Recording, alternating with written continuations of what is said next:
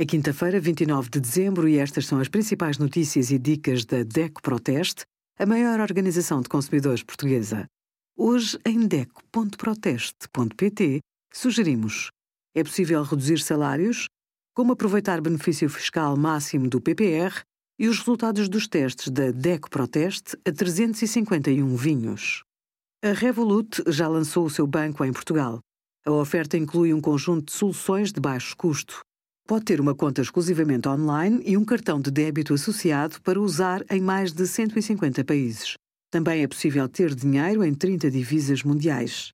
Outra das vantagens é poder fazer levantamentos nas caixas automáticas do estrangeiro sem custos, mas com limites mensais. Desde que a aplicação obteve uma licença bancária europeia, tem novas funcionalidades, como a domiciliação de vencimentos e a concessão de crédito a taxas de juros anunciadas como atrativas. Os créditos ainda não estão disponíveis em Portugal. Obrigada por acompanhar a DEC Proteste a contribuir para consumidores mais informados, participativos e exigentes. Visite o nosso site em deco.proteste.pt.